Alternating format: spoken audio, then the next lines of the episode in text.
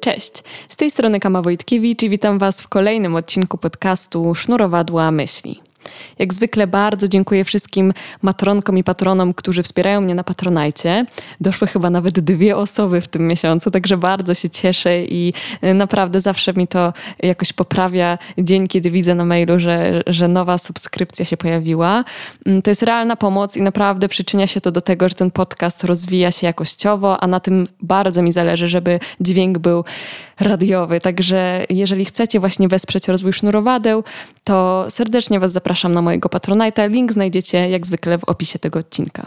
Natomiast moją dzisiejszą gościnią była wspaniała dr Justyna Pokojska, która jest socjolożką, adiunktem na Wydziale Socjologii Uniwersytetu Warszawskiego i miałyśmy już przyjemność rozmawiać przy okazji dwóch innych wywiadów, y, do Glamour i do Cookbooka i to właśnie na wywiad w Cookbooku się często powołujemy, bo dotyczył on tego, o czym rozmawiamy, czyli ciała i socjologicznej perspektywy na ciało jako konstrukt społeczny, którym się często w kulturze zarządza. Rozmawiamy też o perspektywie właśnie feministycznej, czyli o tym, jak kobiece ciało jest postrzegane jako wiecznie niewystarczające w porównaniu do męskiego, które jest w wiecznej gotowości do działania przyglądamy się też takiemu binarnemu podziałowi na to, co kobiece i męskie i dekonstruujemy to, pokazujemy, jak właśnie strony socjologicznej to się obecnie zmienia.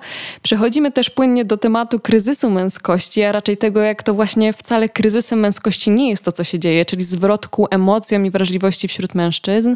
Poruszamy oczywiście temat też tożsamości, tożsamości płciowej, także yy, wydaje mi się, że ta rozmowa jest niezwykle bogata w treści i to socjologiczne i takie czysto życiowe. Nie będę wam już więcej zdradzać, tylko od razu Was odeślę po prostu do naszej rozmowy, a jeżeli chcecie przeczytać wywiad, o którym mówimy, to koniecznie zajrzyjcie do nowego letniego wydania Cookbooka, w którym znajdziecie naszą rozmowę. Y, tekst nazywa się Ciało to ja i jest chyba na stronie 248. Ale już nie przedłużając, zapraszam Was do odsłuchu.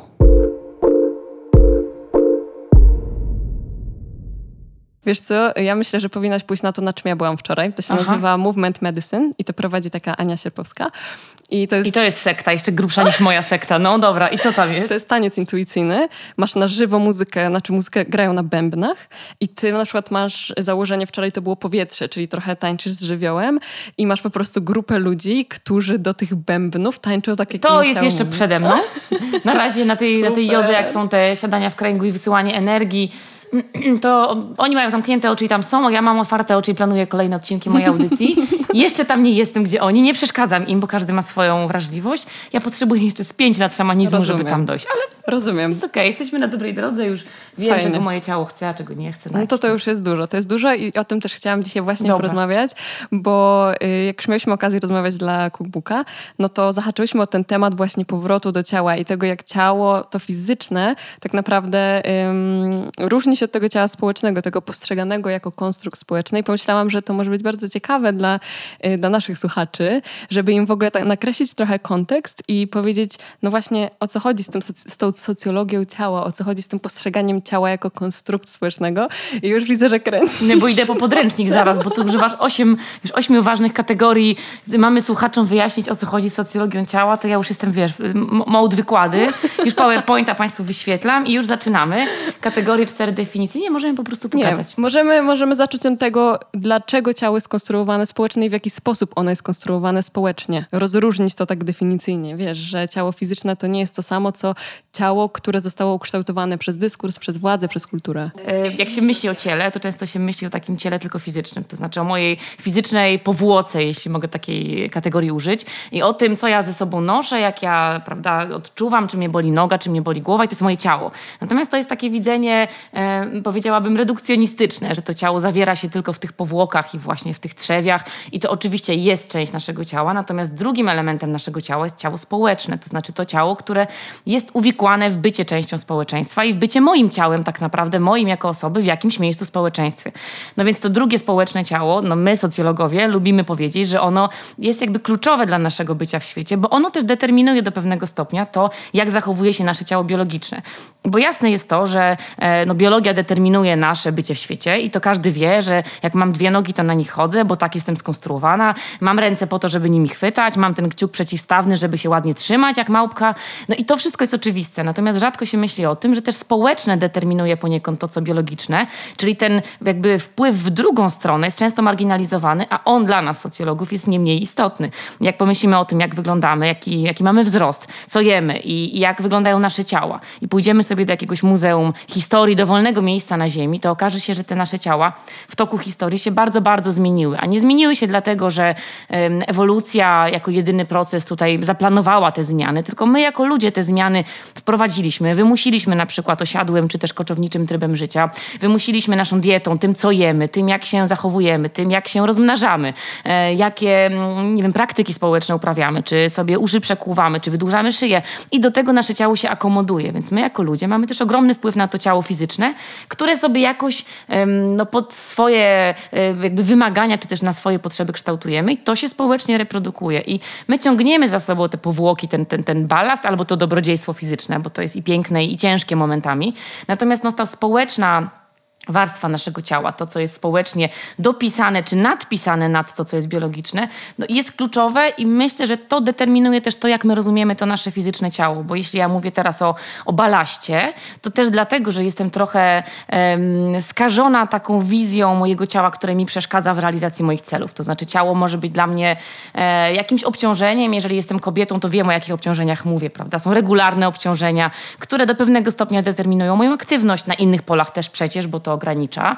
No ale z drugiej strony, gdyby tak wyjść poza te okowy tego obciążenia, no to moje ciało jest moim takim zasobem, tak znakomitą wartością i tak jakby tak najbardziej moim ze wszystkiego, co moje, że ja powinnam z tego czynić, no może nie powiem, że, że, że wartość, jakąś tam konkurencyjną wartość na rynku, ale to moje ciało właśnie mówi o tym, że ja jestem taka i jestem tą, którą jestem. Więc ja powinnam mu codziennie dziękować za to, że ono ze mną jest, że ono takie jest, ono przeszło, prawda, jestem mamą, więc wiadomo, że ono przeszło więcej niż może inne ciała e, innych kobiet, ale ono właśnie właśnie takie jest. Dzisiaj rano trafiłam na piosenkę Ewy Farny, której nie słucham na co dzień, ale gdzieś mi wyskoczyła właśnie taka ciało pozytywna piosenka z maja tego roku, więc całkiem świeża. Przejrzałam sobie ten teledysk, zobaczyłam komentarze, bo zawsze komentarze są najciekawsze pod tymi piosenkami e, na YouTubie. E, i, I to myślę, że jest taki hymn. Oczywiście muzycznie może się podobać lub nie, natomiast ten hymn o tym, że moje ciało przeszło to, co przeszło, ono ma być takie, jakie jest i te kobiety pokazujące to autentyczne ciało, to był taki miły przekaz i właśnie taka refleksja poranna, że kurczę, moje ciało też przeszło to, co przeszło, też jest, jakie jest, ale ono właśnie takie ma być.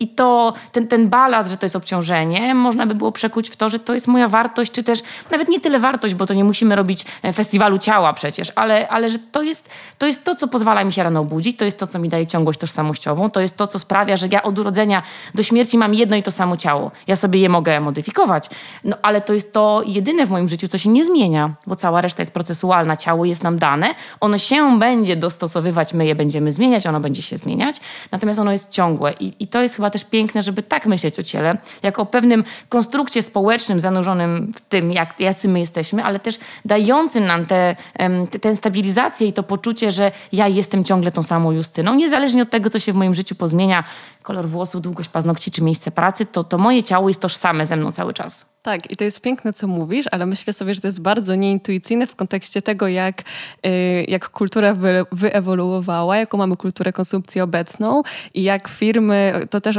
to, o czym rozmawiałyśmy, czyli jak firmy generują nam jednak taki bardzo zniekształcony obraz tego, jak ciało powinno wyglądać. On zazwyczaj zupełnie jakby odbiega od jakiejś takiej normy, której jesteśmy w stanie dosięgnąć w ogóle, no bo załóżmy, że są to obrazki na billboardach, reklamy, czy to, co widzimy na Instagramie i to wszystko już jest poddane takiej obróbce i wiesz, retuszowi, że to zazwyczaj w ogóle nie jest w zasięgu naszej ręki, więc my pomimo tego, to co ty mówisz, że ciało jest naszym zasobem, to nas, nam się mówi, że ten zasób jest wiecznie niewystarczający, że on jest wiecznie niedoskonały, że on wiecznie potrzebuje ulepszenia i ja mam trochę z tym chyba problem. Znaczy ja myślę, że jakby ta, ta moja druga część opowieści o tym, że to ciało jest zasobem, to jest takie wannabe, to jest takie mhm. marzenie, tak. wiesz, to jest, takie, e, to jest taka wizja świata, w którym jestem zadowolona z tego, co mam. Tak. Wiele z nas tego nie osiągnęło, nie osiągnie pewnie nigdy. Trochę dlatego, że nie jest to w nas wzmacniane, a trochę, i to tutaj większe trochę dlatego, że jesteśmy ciągle poddawane takiej presji właśnie i jesteśmy otoczone takimi przekazami. Mówię w rodzaju żeńskim, bo skoro rozmawiamy o kobiecym tak. ciele, to właśnie o, o, tym ciele w, tej, w tym rodzaju pozwolę sobie mówić. No więc jesteśmy jakby naładowane tymi bodźcami, e, tymi wzorcami tych idealnych, nieidealnych, bo nieistniejących, odrealnionych ciał, które tak powinny wyglądać. I faktycznie ja bym chciała być w zgodzie ze swoim ciałem, ale oczywiście nie oznacza to, że przed przyjściem na naszą dzisiejszą rozmowę nie wykonałam tych wszystkich procedur, które są wpisane w bycie kobietą prawda? Oczywiście byłam wykąpana, lekko pomalowana, uczesana y, i te wszystkie rzeczy, które być może byłyby mi niepotrzebne. No, higienę zostawmy tu bez komentarza, ale, ale to, to, to jest oczywiste. Natomiast no, wiadomo, że nogi są ogolone, wiadomo, że mam sukienkę, wiadomo, że używam jakiegoś błyszczyka, chociaż wiadomo, nie wiadomo, ale, ale są to takie naturalne jakby czynności, które odtwarzamy już nawet intuicyjnie, bo mama robiła tak samo, babcia na miarę swoich możliwości robiła tak samo, a poza tym tak się po prostu to robi.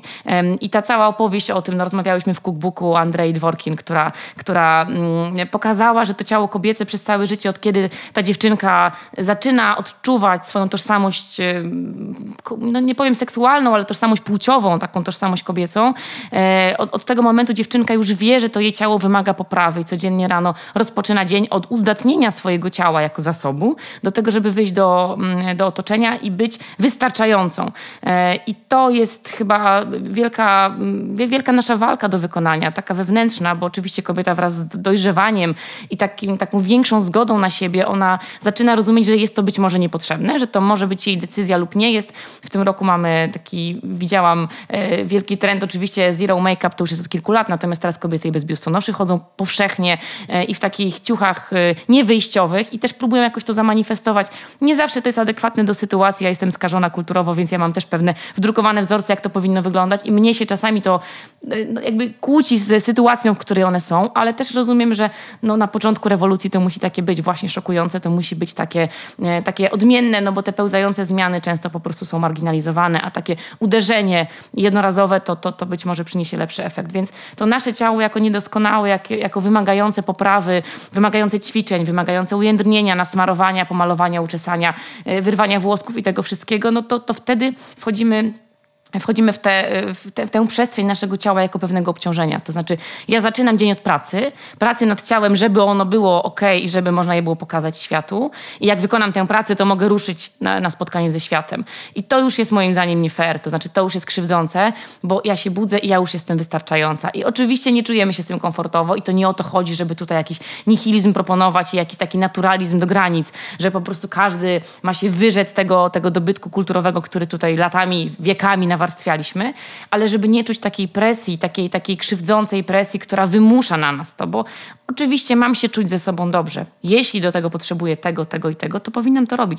Ale jeśli to nie jest moja wewnętrzna potrzeba i zadam sobie to pytanie, czy ja tak naprawdę chcę prawda, malować rzęsy codziennie i, i, nie wiem, i nosić podnoszący biust, biustonosz, czy to jest moja potrzeba, czy to jest to, żebym nie odstawała od innych, no ale to, żeby takie pytanie sobie zadać, to trzeba mieć siłę. I, i, I, tej siły musimy się nauczyć, bo kultura nie zmieni się w ciągu naszego jednego życia, naszych pojedynczych żyć e, i, i, tych 10, 15, 20 lat naszego dorosłego życia nie wystarczy na to, żeby to się zmieniło, ale to się może zmienić w nas. Znaczy tych 10 lat spokojnie wystarczy, żebyśmy my się w tej kulturze inaczej odnajdywały i żebyśmy my potraktowały to jako, nie wiem, może przestrzeń taką też jako proces dojrzewania, że na początku przecież każda z nas zaczynała nastoletnie życie od tego, że podkradała mamie tuż do rzęs albo gdzieś w sklepie kupowała pokryjomu i w szatni się malowała, bo to było takie fajne, zakazane.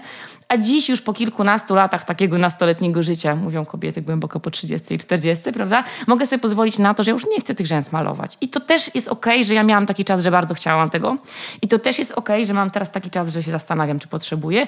I jeszcze bardziej okej okay będzie, jeżeli ja pewnego razu um, uznam, że tego nie potrzebuję. Więc też to nie jest tak, że my jakieś byłyśmy nie halo, nieadekwatne, a teraz nagle mamy odkryć sobie, sobie prawdę, bo cały czas trzymałabym się tego, że nasze życie, nasze bycie w tym świecie społecznym czy jakimkolwiek innym jest pewnym procesem i każdy z tych etapów był potrzebny do tego, żeby nastąpił następny i żebyśmy jakby też inaczej widziały i patrzyły też wstecz inaczej, no bo to wiadomo, że jest pewien rachunek sumienia, który tu się wykonuje. I ja sobie zawsze myślę, Boże, Justyna, mogłaś zrobić, no ale jak ty wtedy wyglądałaś? No tak, ale żebym ja mogła to pomyśleć dzisiaj, to tam wtedy musiało tak się zadziać. I to wszystko jest potrzebne, I fajnie jest, jak to się zmienia, jak patrzymy z perspektywy czasu, że my też dojrzewamy do różnych innych decyzji i na przykład do tego, że to obciążenie kulturowego, takiego niewystarczania naszego ciała jest dla nas ciężarem, a nie, a nie dobrodziejstwem, a możliwość pomalowania rzęs, ust, policzków, włosów, czego tam sobie jeszcze wymyślimy, jest przestrzenią naszego wyboru, a nie konieczności. I do tego też trzeba dojść. No i to jest właśnie dla mnie na przykład y, problematyczne, co powiedziałaś, że y, no wiesz, że jakby powinniśmy postępować tak, jak my czujemy. Czyli jeżeli ty nie czujesz potrzeby na przykład malowania rzęs, no to ich nie malujesz. No i to jest załóżmy gdzieś tam w ramach tego komfortu, że jest mnóstwo kobiet, które się nie malują i to się jakoś tak znormalizowało. No ale na przykład jak rozmawiałyśmy w cookbooku o goleniu się, prawda, że to już jest na przykład społecznie nadal gorszące, jeżeli kobieta ma nieogolone pachy. Jeżeli mężczyzna ma nieogolone pachy, pełen luz. I ja mam chyba trochę z tym problem, że no nadal to jest jakiś taki podwójny standard, że ciało męskie, tak jak mówiłyśmy w przypadku Andrei Durkin, że ciało męskie jest od razu gotowe do działania, że ono może y, wstać, być niego, nieogolone, poczochrane i to jest okej. Okay. Kobieta, która przyjdzie, nie wiem, na wywiad czy do pracy nieogolona, rozczochrana, już będzie komentowana, że jest... Yy, no nie wiem, w złym stanie, albo że jest jakaś, y, jakaś śmakaś, co nie? I ja mam trochę z tym problem, że um, okej, okay, no ja mogę podejmować swoje decyzje i powiedzieć sobie, że ja się nie chcę malować, no ale um, mogę to tylko zrobić tak. tak. tylko w jakimś takim obrębie tego, co jest wygodne społecznie dla ludzi y, w, w ich percepcji. No że... tak, no tak, znaczy oczywiście no to każda z nas podejmuje te decyzje sama, ale dopiero w masie jakoś te decyzje mogą się y, wzmocnić i ukonstytuować. To znaczy my decydujemy za siebie, ale jesteśmy postrzegane społecznie. My mówimy o takiej jaźni naszej, czyli o tym, jak ja się czuję ze sobą, i jaźni odzwierciedlonej, czyli jak inni czują się ze mną i to do mnie wraca, czyli jak ja widzę siebie w oczach innych.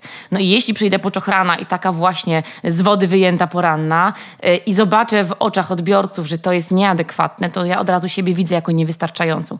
No i to po pierwsze potrzeba masy i potrzeba jakby skali tego przedsięwzięcia, że jeżeli no nie powiem, że wszystkie takie będziemy, to to przestanie gorszyć, ale, ale tak jest. Te wszystkie zmiany społeczne, jak zaczynają się od jednego e, przypadku, dwóch, dziesięciu, tysiąca, a potem muszą się umasowić, znaczy skalować musimy te zmiany, żeby one nastąpiły. No ale inna sprawa, o której powiedziałaś, to jest, e, to jest ciało kobiece w kontrze do ciała męskiego. E, I to jest w ogóle niekończąca się historia i, i właściwie myśląc o naszym dzisiejszym spotkaniu, zadałam sobie pytanie, o czym ta cała rozmowa o kobiecym ciele jest i ona moim zdaniem jest o różnicy. Znaczy o różnicy pomiędzy ciałem kobiecym a męskim męskim.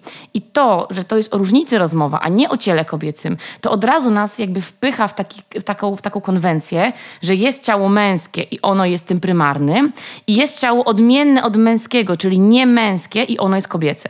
A zatem mamy ciało męskie, już taka będzie tutaj logiczna e, szarada, e, i to, to które jest niemęskie, jest kobiece, e, i to znaczy, że to ciało kobiece jakby nie posiada tych cech, które jest męskie, czyli ciągle jest w negacji. To nie jest tak, że istnieje kobiece i męskie. A jak tak popatrzymy sobie na inne kultury, niekoniecznie naszą patriarchalną, w której jesteśmy komfortowo wychowywane, no mniej lub bardziej komfortowo od, od wieków, no to na przykład w dalekowschodnich i bliskowschodnich, rozmaitych kulturach, to te energie kobiece i męskie, one zawsze były binarne. To nie jest tak, że, że w innych kulturach, bo my tak patrzymy na ten zielony trawnik u sąsiada, że tam na pewno tak nie jest. Zawsze było kobiece i męskie, tylko to kobiece nie było negacją męskiego. Jak mówimy e, o jakichś kręgach buddyjskich czy kręgach dalekowschodnich, to mamy energię kobiecą, która jest w lewej ręce, kobiet, energię energię męską, która jest w prawej ręce, w prawej dłoni, jak się je złączy, to one się łączą komplementarnie. Ale jakby te dwie dłonie są takie same. To nie jest tak, że prawa to jest ta, która jakby dysponuje wszystkim, ja jestem leworęczna, więc w ogóle dla mnie ta historia jest bardzo ciekawa, bo jestem leworęczna, więc moja lewa ręka jest dużo bardziej e, jakby rozwinięta i ta część mięśniowa jest dużo silniejsza ale one są takie same, więc to nie jest tak, że jest prawa ręka, która ma i lewa ręka, która ma jakąś dziurę, bo, bo jest nieprawą, tylko każda z nich, lewa jest nieprawą, ale prawa jest nie lewą. I ta równorzędność tych dwóch energii, i tego, co jest pomiędzy nimi, no sprawiałaby, może byłoby łatwiej patrzeć na kobiecość, która jest wystarczająca, ona jest jakaś tam odmienna, inna, ale to nie jest niemęstwo, to znaczy to jest kobiecość jako coś, co istnieje, jako, jako esencjalistyczna kategoria. Kobiecość istnieje i nie jest negacją męskości. I tutaj Oczywiście jest dużo pomiędzy, bo są kobiety, jakby ta cała kobiecość też powinna być postrzegana na spektrum, na spektrum od bardzo, bardzo kobiecej, do na przykład w takim stereotypowym ujęciu, do innej kobiecej, takiej, która nam się wydaje nie kobieca. I męż, męskość i męstwo tak samo przecież.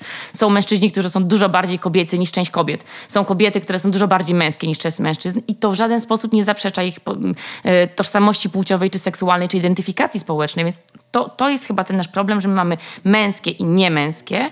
No i teraz męskie ciało jest wystarczające, bo ono po prostu jest, bo to jest ciało sprawcze, to jest ciało działające, to jest ciało, które wstaje, zbawia świat, zarządza, wraca zmęczone. No i jest ciało kobiece, które ma się dopasować do tego, do tego walecznego ciała męskiego, ma być tą opoką, ostoją. Już pomijam takie szczegóły jak nazywnictwo, prawda, części intymnych, które też jest osobną historią i o tym, jak akt seksualny przebiega, to, to co się dzieje i już nie, może nie o tym nie musimy rozmawiać, ale, no, ale to i tak rozmawiamy o sprawstwie męskim. No ale znów jest ta energia męska, która działa, energia kobieca, która uzupełnia. No więc ta, ta, ta, ta, energia uzupełniająca musi się dopasować do tego, czego się oczekuje. Jeżeli mężczyzna jest y, poprzez swoje, y, swój testosteron jakoś wyposażony we włosienie, to kobieta komplementarnie powinna go nie mieć. No więc dawaj, będziemy się teraz golić od góry do dołu. Jest oczywiście kwestia higieny i to każda z nas powinna rozstrzygnąć sama, jak się czuje komfortowo, bo też nie możemy upowszechniać takiego nurtu anty, że to teraz my, żeby być kobiece, to mamy właśnie za, zaniechać.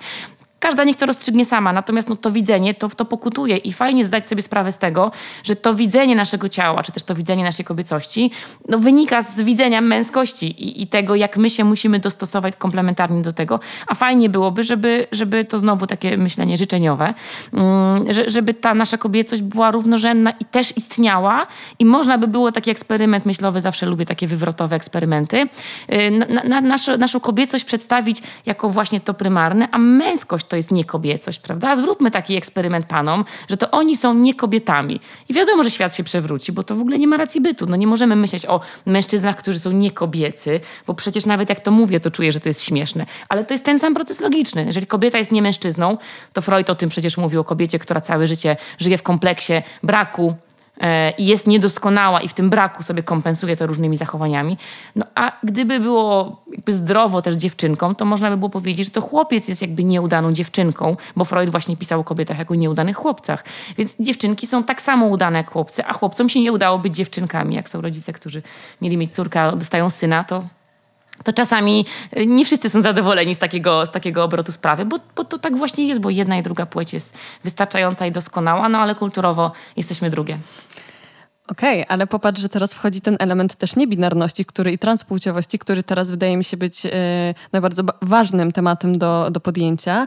I popatrz na to, że jednak to, co kobiece, to, co męskie, zaczyna się już zacierać bardzo, że e, właśnie idziemy mocno w tę stronę, że jest mnóstwo osób niebinarnych, które się w ogóle nie utożsamiają ani z tym, ani z tym.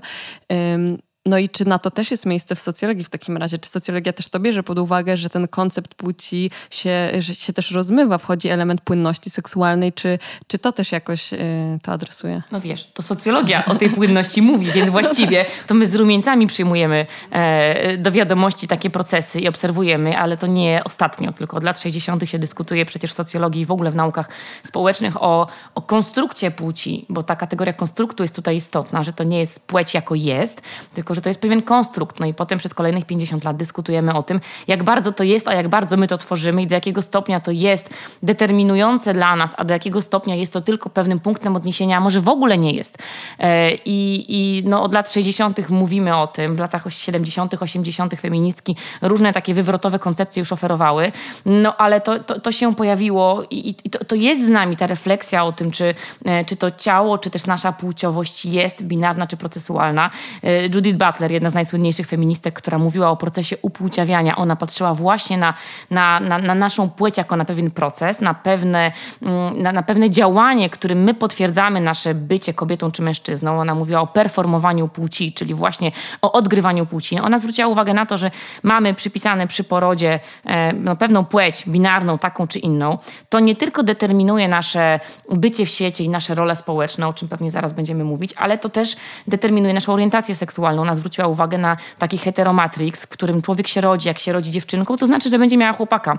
Jeżeli położna zobaczyła, że jest chłopiec, a zatem mama już będzie mu szukała dziewczyny na życie. I to już jest wtłaczanie w takie daleko idące schematy. I to socjologia no, z wypiekami e, oczywiście na, na policzkach obserwuje te procesy, ale to, co widzimy dzisiaj, to jest tylko kontynuacja tego, co się dzieje. Natomiast jesteśmy w, okresie postmodernizmu, czyli dekonstrukcji.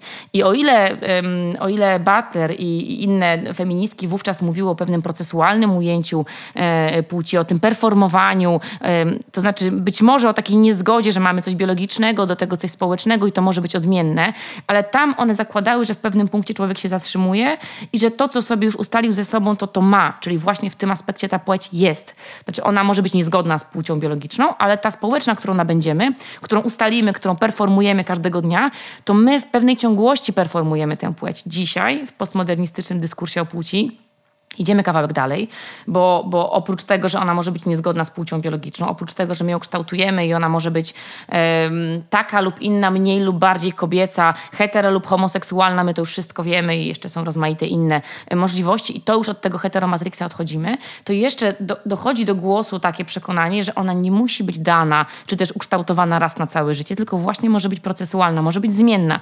To kształtowanie swojej płci, to performowanie płci może być też zmienne w tym właśnie ciągu życia, czy też ciągu naszego budowania tożsamości, może się nam to zmieniać.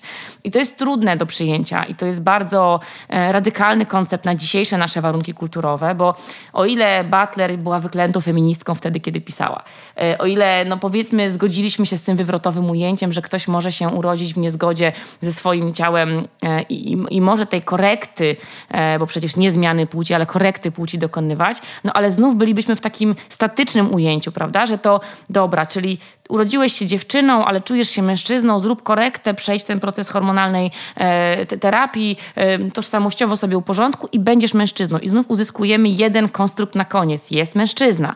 Natomiast no, dzisiaj mówimy o pewnym procesualnym ujęciu właśnie tej zmiany, która może się toczyć w dosyć szybkim czasie i ta zmienność może być, bo w ogóle wśród osób, które taką niebinarność reprezentują, nie ma potrzeby opowiedzenia się po żadnej ze stron. I to jest trudne do przyjęcia. I my jako socjologowie Oczywiście piszemy o tym w sposób deskryptywny, że tak jest, natomiast społeczny odbiór jest trudny. My nie jesteśmy gotowi jeszcze na to. Nawet językowo popatrz, że ile osób ma problem z tym, że nie ma pojęcia jak w ogóle, szczególnie po polsku, bo po angielsku jest trochę łatwiej. My mamy po polsku, te rodzajniki, tak. Ten rodzajnik o na końcu piosenkarko tak. zmieniło tak, więc ta, więc ta to jest bardzo y, mówisz o Demi Lovato oczywiście o słynnym tak. wpisie na, na Wikipedii, tak, tak, tak. tego nie ma nawet już na tak, tak Wikipedii, ale, ale y, no, no, to, to, że mamy koniugację i że my przez osoby odmieniamy czasowniki, to od razu implikuje pewną płeć, którą mamy wpisaną. I absolutnie nie dziwmy się sobie, bo też nie będziemy takie postępowe, że ja tu będę mówić, że to jest naturalny proces i każdy jest na to gotowy. No nie, każda zmiana społeczna, każda zmiana patrzenia na, na, na nas, na ludzi, na innych, taka rewolucyjna zmiana, no wymaga pewnego czasu oswojenia się i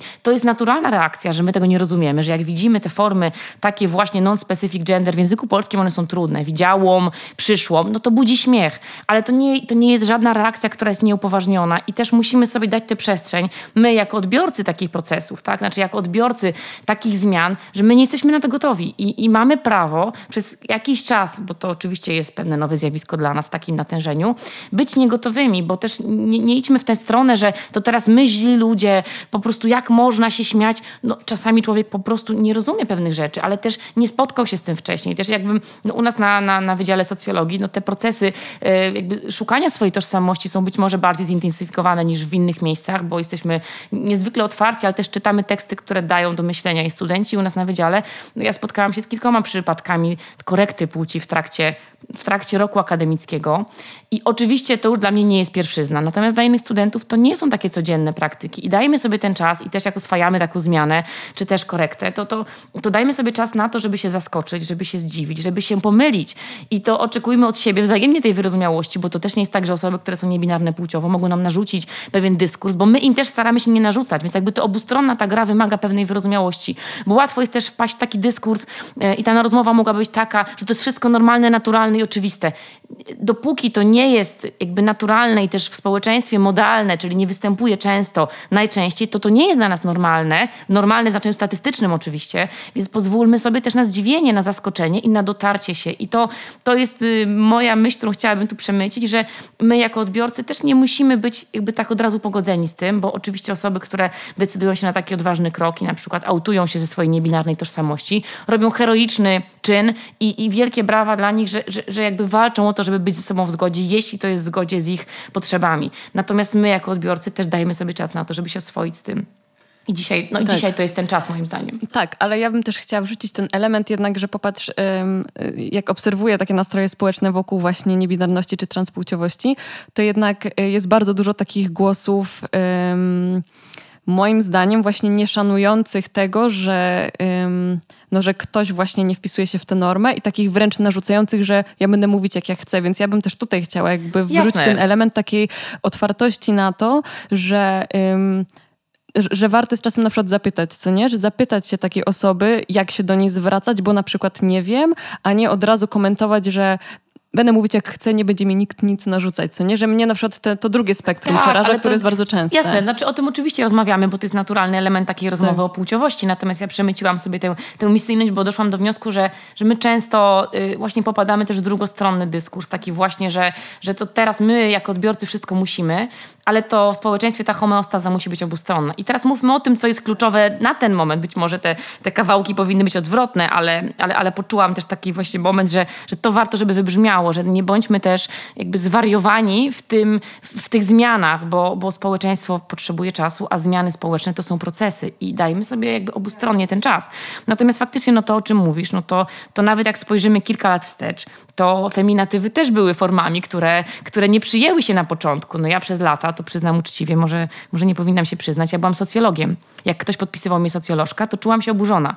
Jakoś miałam wrażenie, że to tak trochę mi ujmuje, że to jest taka kategoria trochę ograniczająca, bo ja jestem socjologiem takim prawdziwym, e, tak się czułam, prawda? Ale dlatego, że mi to językowo nie pasowało. Ja jestem wrażliwa na kwestie językowe i rzeczywiście studiuję te rozmaite etymologie i nie pasowały mi niektóre określenia.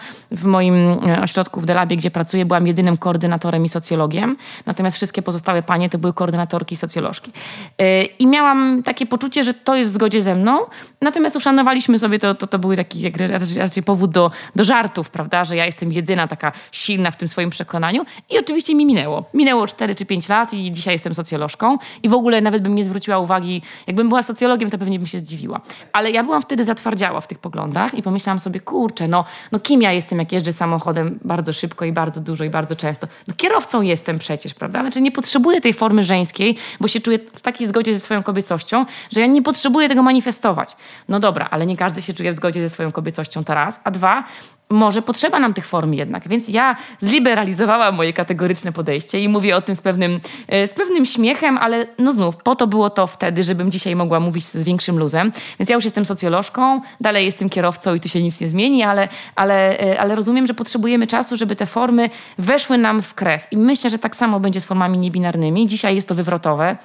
Dzisiaj ten biogram e, Demi Lovato, o którym mówimy, no, był przecież wiralem, był jakimś memem internetowym. I to jest śmieszne, pogadamy za 5-10 lat, czy to dalej będzie takie śmieszne. E, I, I, absolutnie no, tu trzeba znów tę naszą wrażliwość i wyrozumiałość uruchomić, bo jeśli się pojawia osoba, która e, robi coming out i mówi, że jest niebinarna, no to naturalnie jest. Ja jako człowiek nie wiem, jak się zwracać. Bo ja mam studentów, którzy właśnie takie korekty dokonują. Przez pół roku byli studentami płci męskiej albo odwrotnie i potem przychodzą z taką informacją. I ja uczciwie jako człowiek nie wiem, czy to, to teraz się coś zmienia w naszych kontaktach, przecież znamy się nie od dziś. I jak mam w związku z tym formułować mój przekaz. I znów, wyrozumiałość obustronna. Ja od razu zastrzegam, że będę się myliła, ponieważ znamy się, to się zmieniło. Są pewne jakby nawyki językowe, jak człowiek widzi, to człowiek od razu adresuje jakoś te swoje słowa i będę się starała i tyle mogę obiecać i wzajemnie potrzebujemy tego, żeby sobie e, jakby obiecać, że się będziemy starać, żeby nie krzywdzić drugiego człowieka. Więc oczywiście e, jest pewna grupa zatwardziałych, takich e, kategorycznych, jednoznacznych odbiorców, którzy powiedzą nigdy baba to baba, chłop to chłop. No i nie wiem, czy coś z tym możemy zrobić. To znaczy możemy odwołać się tylko do ich wrażliwości i do tego, że sprawiasz przykrość temu człowiekowi, bo myślę, że y, dyskusja, dyskusja poprzez przymus, czy dyskusja poprzez to, że teraz musisz się do mnie tak, zawsze budzi taki sprzeciw bardzo jednoznaczny. Natomiast jeżeli ja rozmawiam z tobą nie dlatego, że mi się to należy, bo taka nale należnościowa dyskusja, tak. no ona w każdym od razu budzi sprzeciw, bo ja sobie nie życzę, żeby ktoś mi mówił, co ja mam, prawda? I to w każdym temacie, czy ja jestem mniej, czy bardziej radykalna, to nie lubię, jak ktoś mi mówi, co ja mam. Tak. Ty mi tu nie będziesz decydował. Natomiast jeżeli by się odwołać nie do tego, że nam się należy, bo my tak i, i radykalnie okopywać się swojej takiej, takiej, takiej pozycji negocjacyjnej, tylko powiedzieć, hej, będzie mi miło albo jest mi przykro, jeżeli chcesz to pominąć, ale rozumiem to, prawda? Czy ja patrzę na ciebie jak człowieka, ty patrzysz na mnie jak na człowieka. I rozmowa jest pomiędzy tobą a mną, a nie pomiędzy powinnościami społecznymi. Bo jak my się damy znowu uwikłać w te powinności, to jest grupa, która te powinności neguje i dla nich te powinności są wręcz antypowinnościami, bo oni walczą o polskość, prawdziwą polskość i ta polskość nie pozwala na stosowanie takich, a nie innych kategorii, prawda? A jeżeli, a jeżeli ja się odwołuję nie do tych powinności, do tej mojej przynależności, nie wiem, politycznej czy jakiejś tam ideologicznej, tylko do tego, hej, siedzę naprzeciwko ciebie, jestem tym i tym, uszanujesz to lub nie. I naprawdę taka, takie zejście na ten poziom mikro ustalania tego w tych relacjach, grupowych, no przecież nie jeden na jeden, ale na przykład w małych grupach, to jest dużo bardziej skuteczna i dużo bardziej efektywna, no bo jeżeli się odwołujemy do człowieka jakiejś wartości czy ideologii, no to on bardzo silnie to będzie manifestował i nawet jak tak nie uważa, to tak będzie mówił, no bo on jest na przykład prawdziwym tym czy owym i teraz dla tej prawdziwości wyleje wszystko z kąpielą. Natomiast jak ja mu powiem, ej, ale Paweł, ale zobacz, naprawdę ci to przeszkadza?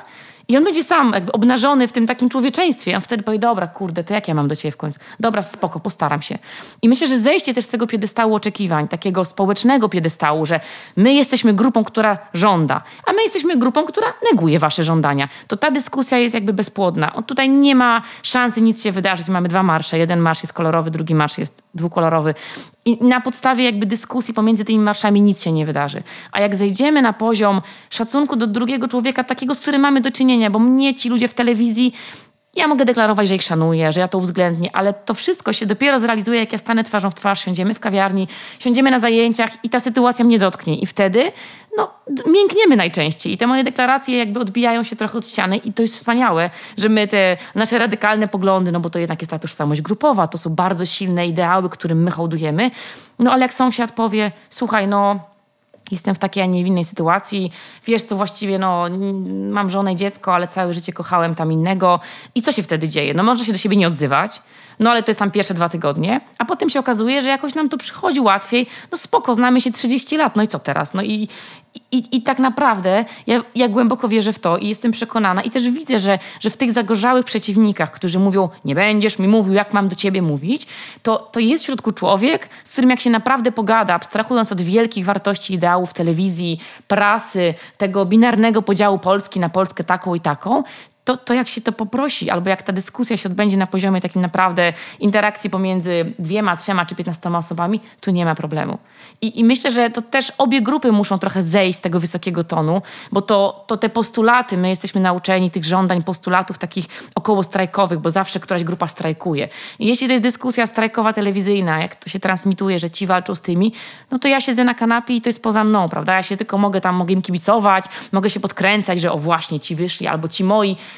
no dobra, a siądzie koło mnie osoba, która akurat właśnie jest, nie wiem, ratownikiem medycznym, który zarabia 1500, albo osobą niebinarną, która po prostu się czuje niekochana w swojej rodzinie, albo jest to, nie wiem, pielęgniarka, która pracuje cztery zmiany.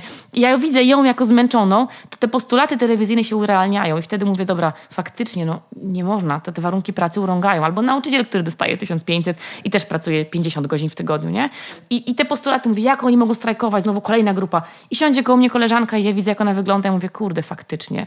I, i, i to może jest chyba metoda na to, żeby te zmiany jednak w sposób taki bardziej pełzający przeprowadzić, bo odwołanie się do naszego człowieczeństwa, do naszej wyrozumiałości, wrażliwości i do tego, jakbyśmy my chcieli być traktowani, to, to powoduje, że to, to, to przestaje być takie abstrakcyjne i takie roszczeniowe, a staje się po prostu potrzebą drugiego człowieka. I, I my jako ludzie najczęściej, jeśli nie mamy złej woli, respektujemy te potrzeby drugiego człowieka, na ile potrafimy.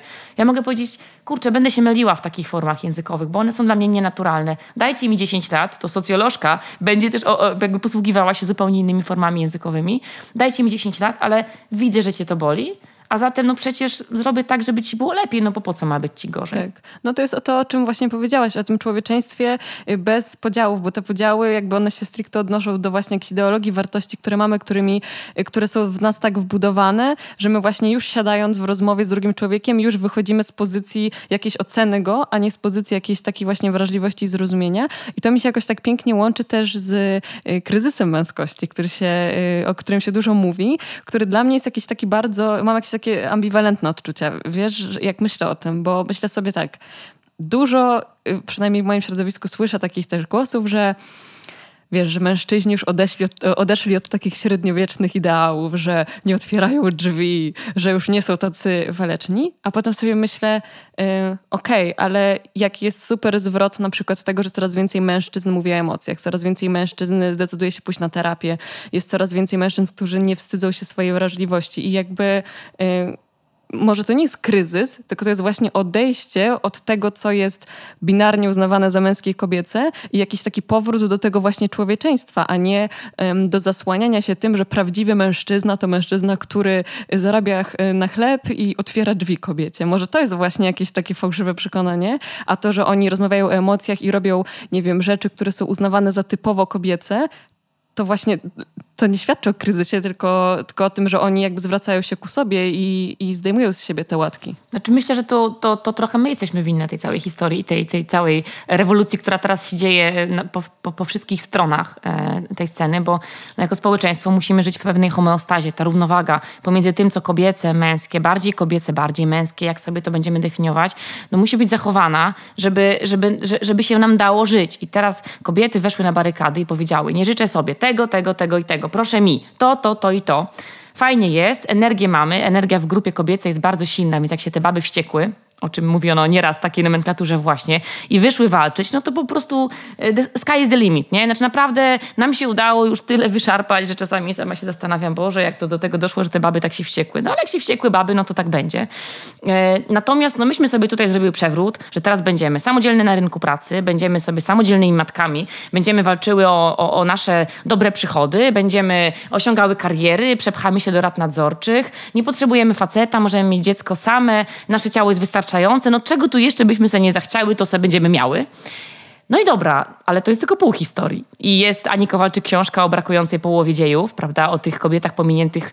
No, fantastyczna książka o, o, pominiętej części historii, bo za tymi mężczyznami, którzy są na kartach e, podręczników, stały te kobiety, które tę zmianę realnie e, robiły, pilnowały, działały, wdrażały, ale o nich się nie mówi. Tam są chyba tylko trzy kobiety podczas całego kursu historii omawiane przez tych, ile to teraz jest lat? 8, 4, 12 lat historii, tak? Więc e, no, to jest taka dyskusja też o tym, żeby uwidocznić much. Tę drugą stronę, która też tam przecież była, a nie tylko, a nie tylko jako, jako support, tylko też realnie działała. No ale to, to jest jakby na boku. Natomiast mamy tą brakującą historię dziejów, my kobiety, ale no właśnie teraz brakującą historią dziejów są mężczyźni i oni się jakoś muszą w tej sytuacji odnaleźć. I prawdę powiedziawszy, to myśmy sobie trochę ukręciły ten, ten, ten bicz. E, I ja uważam, że kobiety są e, bardzo często krzywdzące wobec mężczyzn. I, miałam kiedyś taką rozmowę e, z jednym z magazynów właśnie o, o, o feminizmie, czy o kobiecości głosiłam takie antyfeministyczne poglądy, że na koniec pani redaktor zapytała mnie, czy ja jestem kobietą i czy czuję się z tym okej. Okay. I ja właśnie uważam, że takie okopywanie się w tym, to jest dla nas krzywda, bo, bo jeżeli kobieta jedzie metrem i mężczyzna ustąpi jej miejsce, a ona się wścieknie, że ją potraktował dyskryminująco, no to ten mężczyzna drugi raz tego nie zrobi. To drugi raz pojedzie kobieta i powie, co za ham nie ustąpił mi miejsca. I ten naprawdę biedny facet, który kurczę chciał być kulturalny, dostał po łapach, a potem się od niego oczekuje, to on już nie wie i nie jest tak, że jest bezradny bo to jest silny mężczyzna, tylko mówi, baby, wy się wreszcie zdecydujcie, czego wy chcecie, a wtedy pogadamy. No bo my możemy być komplementarni, jeżeli wy powiecie, czego chcecie i my powiemy, czego chcemy i my się dotrzemy, żeby to w miarę możliwości w jakiś taki gładki sposób, bez krzywdzenia się daleko idącego ustalić. No i jeśli te baby z jednej strony chcą, żeby ci faceci byli silni i opiekuńczy, wspierali i nie wiem, trzymali za rękę. Z drugiej strony to one chcą być tą, tymi, które walczą, ale miejsce to ma ustąpić mi i otworzyć drzwi też, bo teraz już po prostu ci mężczyźni kiedyś to byli, a dzisiaj to nie ma. No to mam wrażenie, że my w tych naszych oczekiwaniach w pewnych momentach jakby tracimy kontakt z rzeczywistością i jakbyśmy sobie tak zadali pytanie, to naprawdę jaki ma być ten mężczyzna? Czy to mam być ja jestem heroiną, a on ma tak się dostosowywać do mnie i tak latać, jak mi się spodoba, dzisiaj jestem słaba, dzisiaj jestem silna?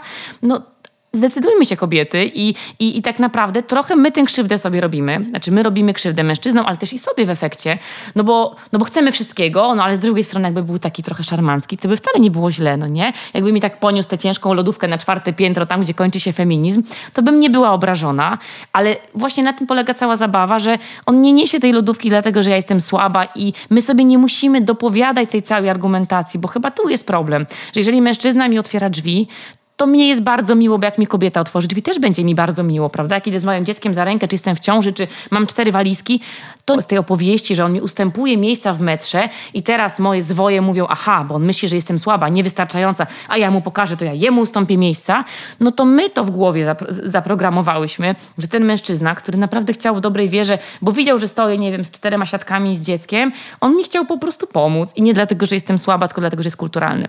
I mam czasami wrażenie, że kobiety jak się zapędzą w tym swoim feminizmie, mówię to ja jako kobieta, matka w pełni zgodna ze swoją płcią i tożsamością płciową, no ale możemy się zapędzić w tym, bo jeżeli, no to, to czego my w końcu chcemy? No i rzeczywiście ten kryzys męskości moim zdaniem nie jest, nie wynika stąd, że mężczyźni są słabi, są słabsi, tylko kurde, jakby tak porządnie usiąść i pomyśleć, to oni czasami po prostu już nie wiedzą, dostają wtedy fiksację, no bo się wściekają, no bo ich się podważa, też ich znaczenie się podważa. Skoro nie jest już zarabiającym na, na rodzinę, nie, jest, nie utrzymuje, nie zapewnia bezpieczeństwa, stabilizacji, no to jaką on ma mieć rolę w tym społeczeństwie dzisiaj? I to jest pytanie o, jakby o nowe ukształtowanie roli mężczyzny w społeczeństwie, wielu mężczyznom to schlebia i jakby jest to bardzo okej okay z ich poczuciem e, tożsamości, bo oni wcale nie chcieli być opoką, oni wcale nie chcieli być, e, nie wiem, domowym hydraulikiem czy złotą rączką, tylko oni są właśnie wrażliwi, emocjonalni i wreszcie mają przestrzeń na to, żeby powiedzieć hej, tak naprawdę to ja czytam wiersze i nie jest to mniej męskie i ja też jestem męski w tym, że robię inne rzeczy i nie wiem, lubię śpiewać i, e, i chodzić sobie na spacery do, do parku i to jest. Okay. Natomiast oni też zostali obnażeni, ci nasi kochani panowie, w tym, że no teraz nie wiadomo, czego się od nich chce i teraz prawdziwy mężczyzna to ma być jaki? To ma być służebny wobec kobiety? No na to się nie zgodzą panowie, bo to też nie jest przewrót, który się dzieje z dnia na dzień. Poza tym, czy my tego chcemy? Czy my tak naprawdę chcemy takich mężczyzn? No nie, my chcemy swoją pozycję. Tylko, że mam wrażenie, że czasami my tą swoją pozycję wzmacniamy kosztem całego otoczenia i tej równowagi, na którą przecież wiekami, czy też tysiącleciami pracowałyśmy jako kobiety i jako mężczyźni od tych plemiennych czasów, kiedy żyliśmy na kupie razem. Tak, ale wiesz, w ogóle to stwierdzenie prawdziwy mężczyzna jest problematyczne, no tak. co nie? Że co to znaczy w ogóle być prawdziwym? Jakby nie ma czegoś takiego w moim odczuciu. Natomiast y, ostatnio słuchałam takiego nowego podcastu, nazywa się y, Men Enough właśnie. Jest prowadzony przez dwóch mężczyzn i jedną kobietę. To jest ciekawe, że tam jest też jakby kobieta i gościem był taki wokalista popowy Sean Mendes, nie wiem, czy go mhm, kojarzysz. No taki mhm. młody chłopak, bardzo popularny. I on opowiadał, to było super ciekawe, ciekawe i myślę, że to dużo może wnieść. Y, on opowiadał o swojej kłótni ze swoją partnerką. On jest bardzo wrażliwy, chodzi na terapię, mówi o stanach lękowych, mówi dużo o zdrowiu psychicznym i jest taki odsłaniający się bardzo. No i opowiadał o tym, że właśnie w jakimś tam ferworze lęku i, i, i smutku y, krzyknął na swoją kobietę, ona jakby się zdenerwowała, wyszła. No ale że potem jakby wróciła i zaczęli rozmawiać i w sumie to on jej po prostu powiedział, że on sobie nie radzi swoimi emocjami, ona zaczęła go pocieszać i, i że jakby i, i wyszedł od tego, że właśnie ta męska wrażliwość też jest trudna jakby do zarządzania. No i, yy, i ta kobieta, która prowadziła ten podcast razem z dwoma mężczyznami powiedziała, że no super, super, że jesteś wrażliwy, super, że jesteś w kontakcie z swoimi emocjami, super, że masz partnerkę, z którą możesz o tym gadać. Ale popatrz, co tutaj się znowu zadziało. Czyli to, co się stało, to to, że ty ją zraniłeś, ale koniec końców i tak było tak, że ona wróciła do ciebie, żeby się tobą zaopiekować i twoimi emocjami i tym, że ty sobie nie radzisz. Czyli znowu jakby pomimo tego, że on jakby odsłonił się i pokazał swoją wrażliwość, to znowu wracamy do konstruktu, w którym kobieta e, pełni tę funkcję opiekuńczą i, i wykonuje tę pracę taką emocjonalną, żeby się zaopiekować jego emocjami i tym, że on jest teraz zraniony. Czyli tutaj znowu to nie było wcale o tym, że on postąpił źle wo wobec kobiety, tylko o tym, że on w tej swojej wrażliwości, emocjonalności jakby jest biedny, więc ta kobieta musi się nim zaopiekować. I, i, i to było takie bardzo dla mnie rażące, że z jednej strony super, że mężczyźni są w kontakcie ze swoją wrażliwością, a z drugiej strony w relacji z kobietą i tak kończy się na tym, że to ona musi się zaopiekować jego zranionymi emocjami, że, że zabrakło mi w tym gdzieś jakiegoś takiego partnerstwa, tylko znowu to, że facet jest emocjonalny, to i tak jakby w relacji z kobietą skończyło się na tym, że ona musiała się tą jego emocjonalnością zaopiekować. No dobra, a jakbyśmy tę sytuację odwróciły w ramach y, y, tutaj logicznej zabawy y, i to kobieta miałaby takie właśnie typowe dla kobiety, można by było powiedzieć, prawda, problemy, jakąś tam nadwrażliwość, no to facet ją wtedy obejmuje troską, pieczą i ramieniem i co wtedy jest nie tak? To znaczy, wiesz, bo tych, tych sytuacji jest bardzo dużo i mam wrażenie, że oczywiście no, no zmiana ról e, płciowych, zmiana tego, co jest męskie, czy czym są mężczyźni, twojej słabości tak naprawdę, bo to jest do tej pory postrzegane jako słabość, no wymaga znowu akomodacji społecznej i niestety ta cała nasza rozmowa polega na tym, że ja mówię, że potrzebujemy czasu, ale no to przecież nic się nie dzieje w naszym życiu i w naszym życiu społecznym z dnia na dzień. Więc to, że są pierwsze jaskółki zmiany, mężczyźni biorą urlopy tacierzyńskie, są zaangażowanymi ojcami.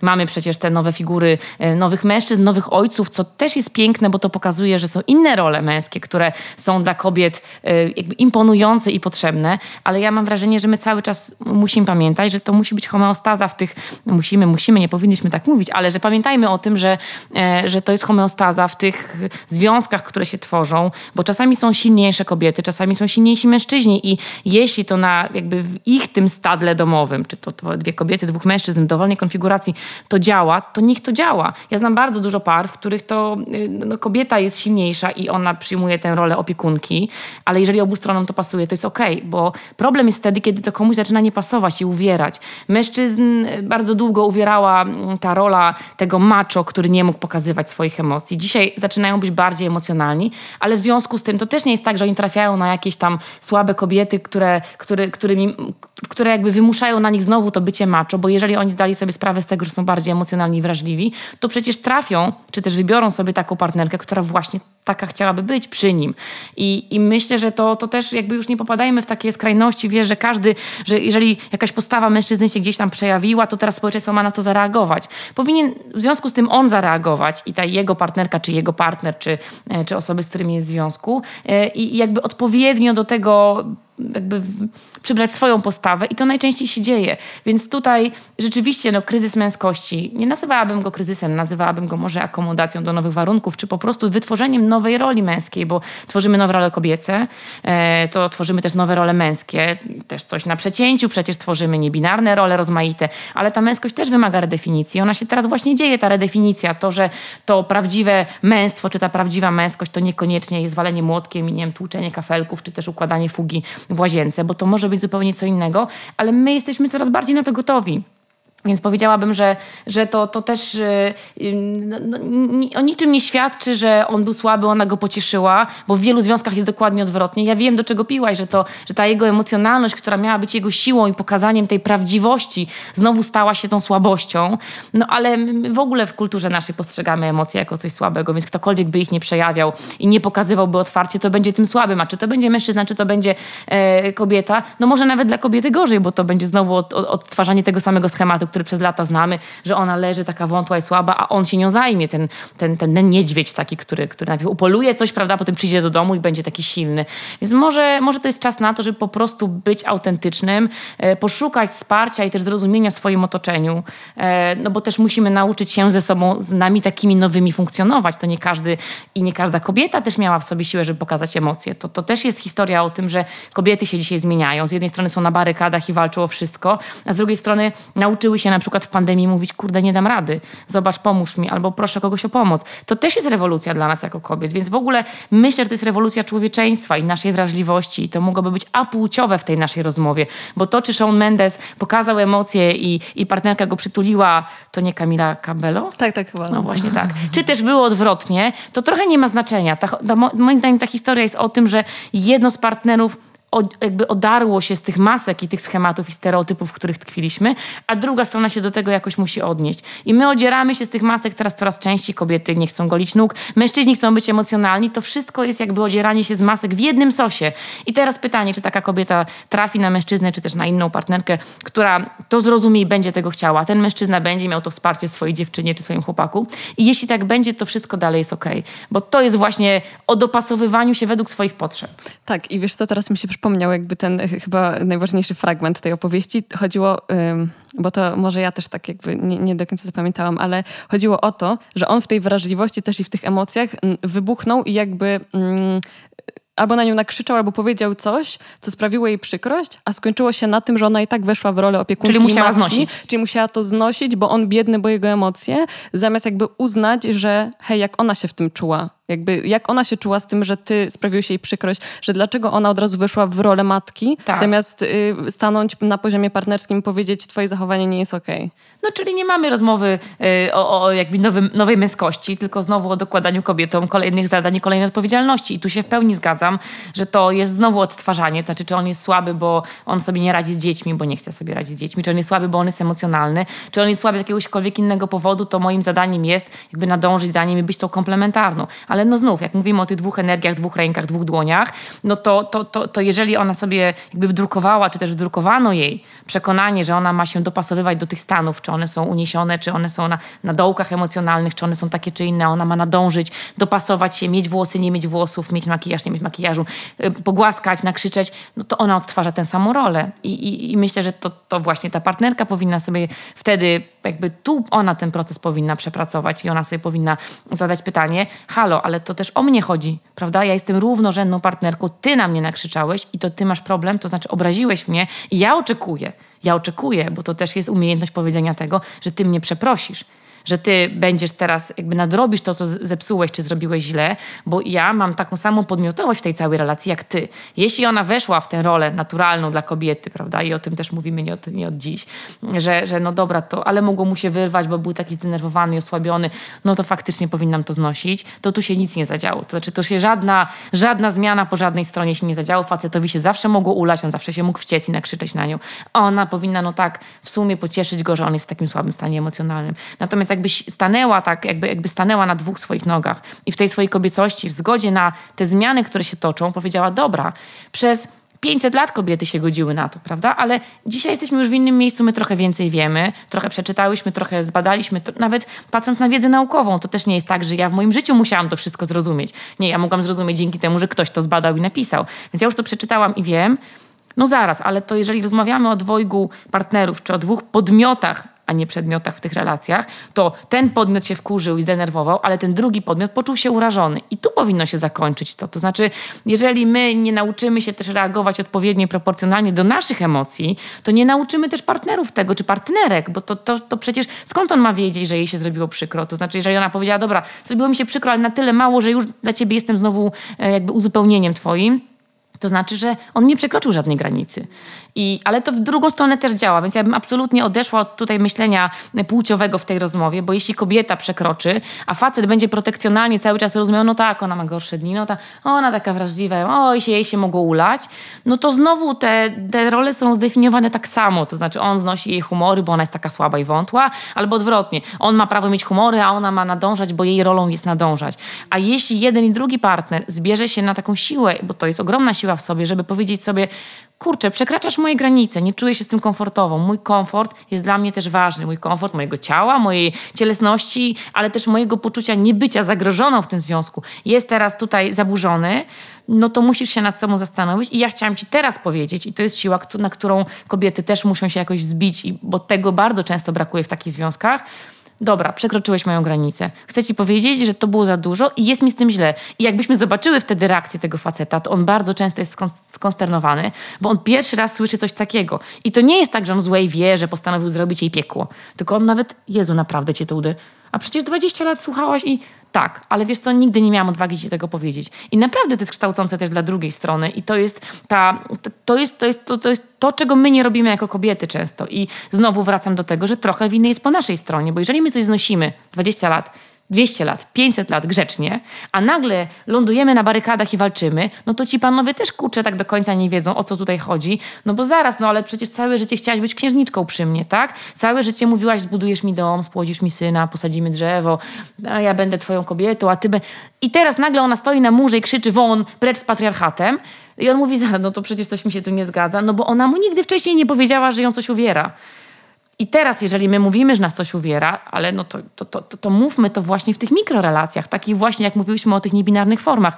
Ja z tobą, mnie boli twoje zachowanie, a jak ja będę się za, zaślepiać tymi, tymi sloganami, tymi postulatami na sztandarach, to ten facet się wścieka każdego dnia, jak to widzi, no bo to się nie aplikuje do niego. A weź porozmawiaj z nim, kobieto, czy też mężczyzno, porozmawiaj z nią, jak z drugim człowiekiem, abstrahując od tych ruchów binarnych podziałów w Polsce na różnych poziomach przebiegających, mnie jako Justynę, to zabolało. Nie? Mnie nie jest tym fajnie. A ty jako Paweł, Maciek czy, czy, czy, czy, czy Piotrek, jakby odnieś się do tego teraz. Nie? Ja nie jestem babą z protestu, ja nie jestem pod sztandarem, ja nie mam błyskawicy na czole i nie chcę ci tu mówić, że patriarchat, tylko ty mnie krzywdzisz, ty mnie. I to wtedy naprawdę jest dużo skuteczniejsza rozmowa i my tego nie robimy, bo my często robimy protesty na zewnątrz, jesteśmy waleczne, nosimy te wszystkie przypinki, e, tam stop patriarchy, prawda, koniec tego wszystkiego, a w domu, a w domu my właśnie pocieszymy, my zniesiemy, no wiesz, on jest zmęczony po pracy, no to halo, to gdzie się ma ta rewolucja zadziać?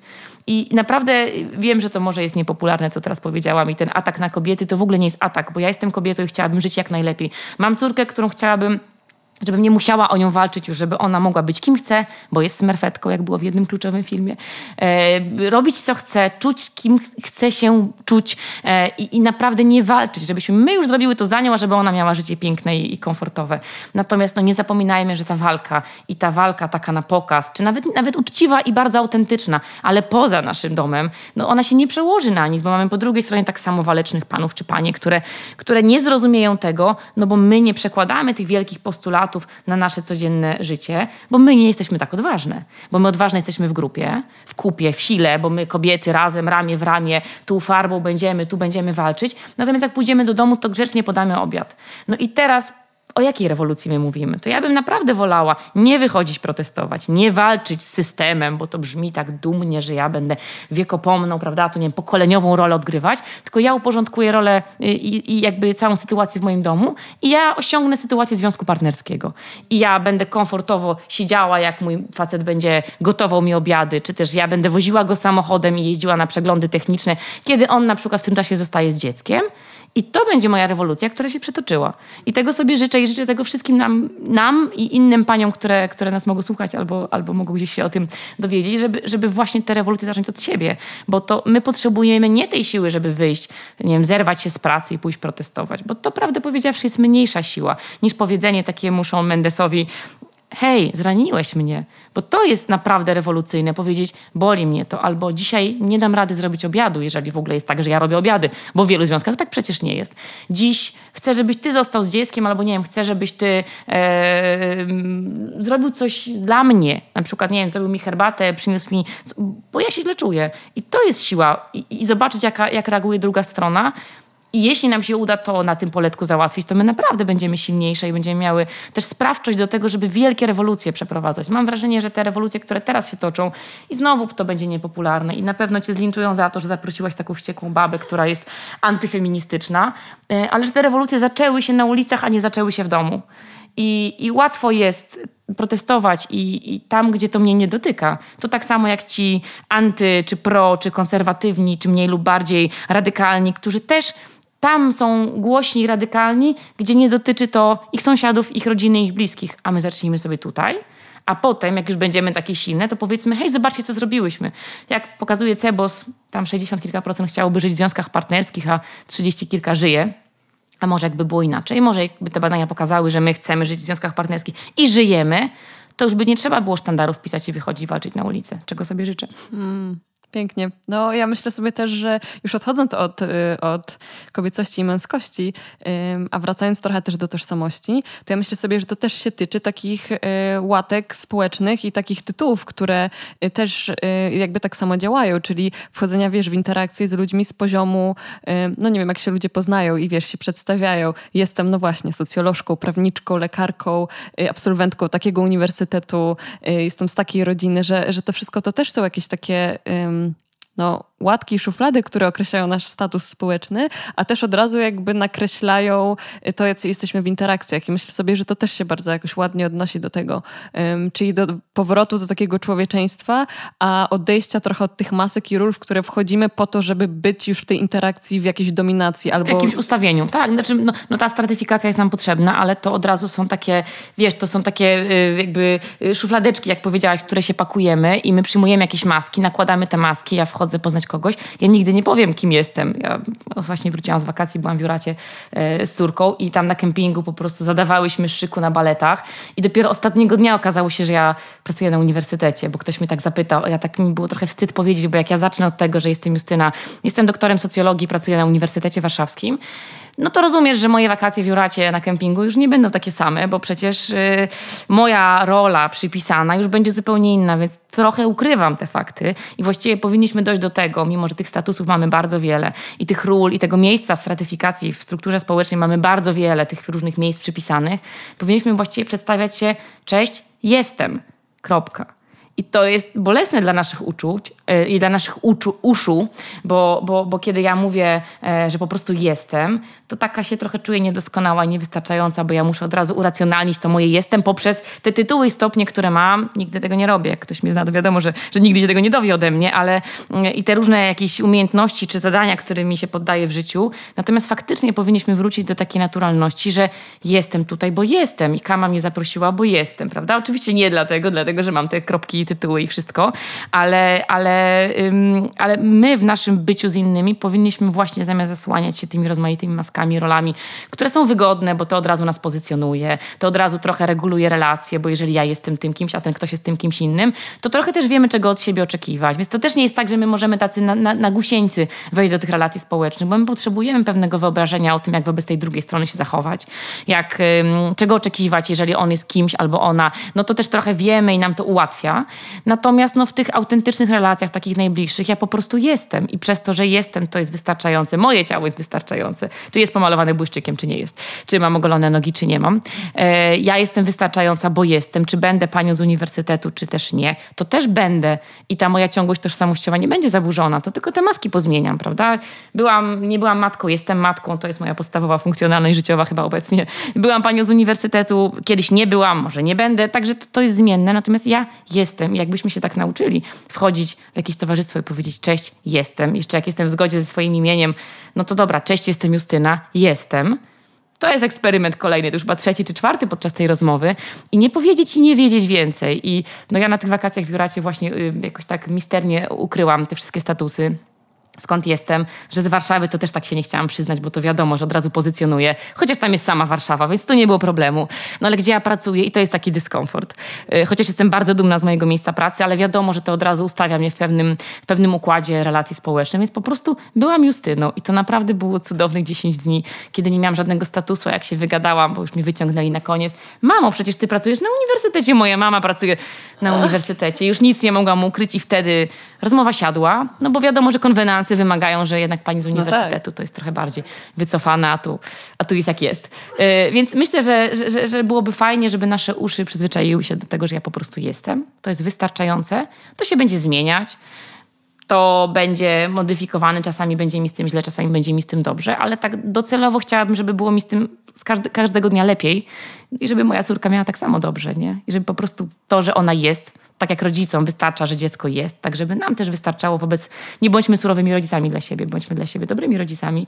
Ja jestem i to jest okej, okay, to jest fajne i codziennie rano właściwie powinnam się budzić i cieszyć się tym, że jestem i i oczywiście, że tego jeszcze nie osiągnęłam, ale, ale mam nadzieję, że pewnego razu, jak się spotkamy, to po prostu ci powiem, cześć, jestem Justyna. A ty zapomnisz, skąd się znamy. Tak, skąd Justyna, bardzo Ci dziękuję, naprawdę, bo um, taki element właśnie um, jakiegoś takiej uważności, świadomości i człowieczeństwa w tym wszystkim bardzo mocno wybrzmiał. Takiej otwartości na to, że no, wszyscy jesteśmy po prostu ludźmi, którzy wchodzą ze sobą w jakieś różne interakcje, w przeróżnoraki sposób nacechowane i, i ustawione, ale koniec końców naprawdę to sprowadza się do jakiejś takiej komunikacji, transparentności i widzenia siebie w tym, w tym byciu bez tych wszystkich dodatkowych warstw i ról i masek i dziękuję Ci, że to wniosłaś dzisiaj. Bardzo się cieszę i mam nadzieję, że naszym słuchaczom też to jakoś wartość wniesie. No myślę, że to jest opowieść o autentyczności po prostu. Znaczy, żebyśmy nie wstydzili się być łomni, brzydcy, e, momentami niewystarczający. Była debata o tym beauty ostatnio przecież na Instagramach, jak to jest pokazywać brzydkie ciało. No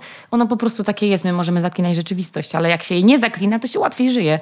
I jak po prostu będziemy, to chyba będzie nam łatwiej Państwu i sobie tego życzę i myślę, że jeszcze spotkamy się nieraz przy innych rozmowach i, i może z każdym kolejnym dniem będziemy już bardziej zadowolone i jakby już nie trzeba będzie tych rewolucji toczyć dalej. Tak jest. Bardzo Ci dziękuję. Jeżeli kogoś temat ciała też interesuje, to zapraszamy do cookbooka, do letniego wydania, bo tam jest y, tekst, w którym właśnie rozmawiałam z Justyną i, i jest to też y, osadzone w kontekście socjologicznym. Także jeszcze raz dziękuję Justyna i, i do, do usłyszenia. Mam nadzieję, jeszcze. Oby. Jeszcze nie. Dzięki piękne, Kama. Na dzisiaj to już wszystko. Bardzo Wam dziękuję, że wysłuchaliście naszej rozmowy do końca. Jeżeli macie jakieś przemyślenia i chcielibyście też wyrzucić e, jakiś swój punkt widzenia do tego tematu, to odsyłam Was oczywiście na mojego Instagrama sznurowadła.myśli bez polskich znaków. I jak zwykle dziękuję Wam za to, że jesteście, że słuchacie, że wspieracie ten kanał. To jest dla mnie naprawdę ogromna przyjemność i zaszczyt, że, że mogę w ten sposób dzielić się z Wami sobą, swoją wrażliwością i wiedzą moich gości, których tutaj zapraszam. Także dziękuję, że jesteście i słyszymy się niebawem.